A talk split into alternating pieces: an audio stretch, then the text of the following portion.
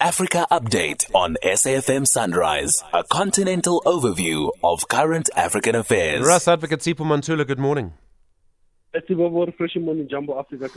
What's happening in Khartoum? We understand that there's this truce. People are supposed to be able to get out.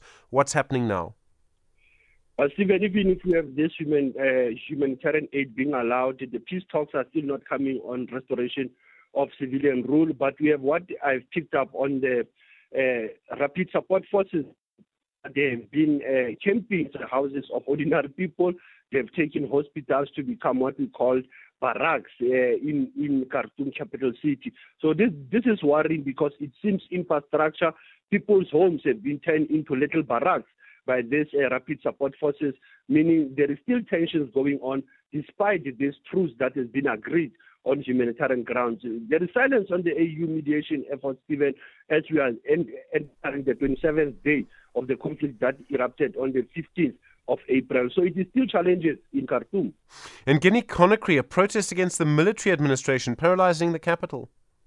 Stephen, remember that they are already delaying with their uh, electoral calendar. They've promised since the Queen 2020 that they will go for the elections. They've asked for a two-year period, but since that uh, the ECOWAS wanted to give them, actually it was two years, they wanted three years.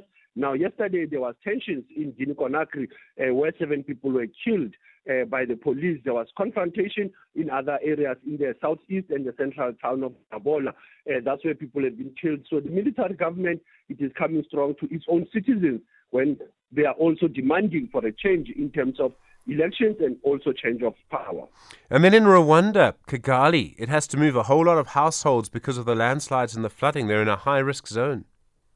And this is coming from the mayor, uh, Rubingisa, uh, Prudence Rubingisa, the city mayor, saying that they have already relocated 361 uh, community members. Now they are looking at 5,800 households that must be relocated from the high risk zones.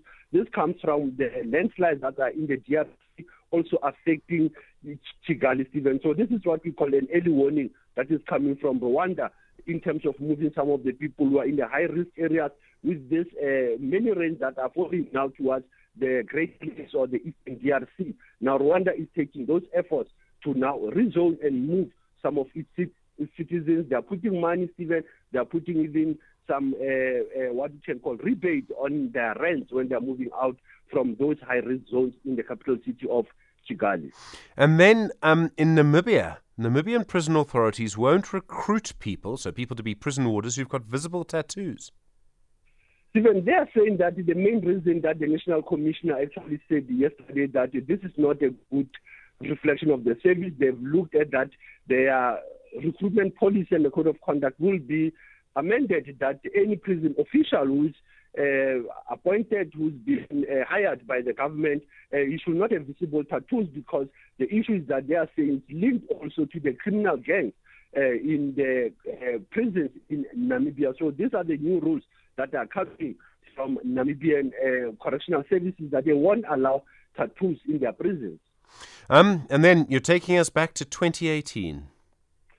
I'm taking you six years ago that we know the legendary photographer uh, Sam Nzima, who was part of the 1976 uh, taking the picture of Hector Pieterson, uh, passed on on this day in uh, 2018 at the age of 83 in Mpumalanga. We know very well, Stephen, that people like uh, Sam Nzima, Peter Magubane, those were the photographers in the early 70s and 80s in South Africa, capturing the moments to the world and also to the African continent. Asante sana SG, as we are still leading the conversation, SAFM, Station of the Year. Ras Advocate Sipho Mantula, thank you very much indeed. Back, of course, on Monday. More news from our continent through the day here on SAFM.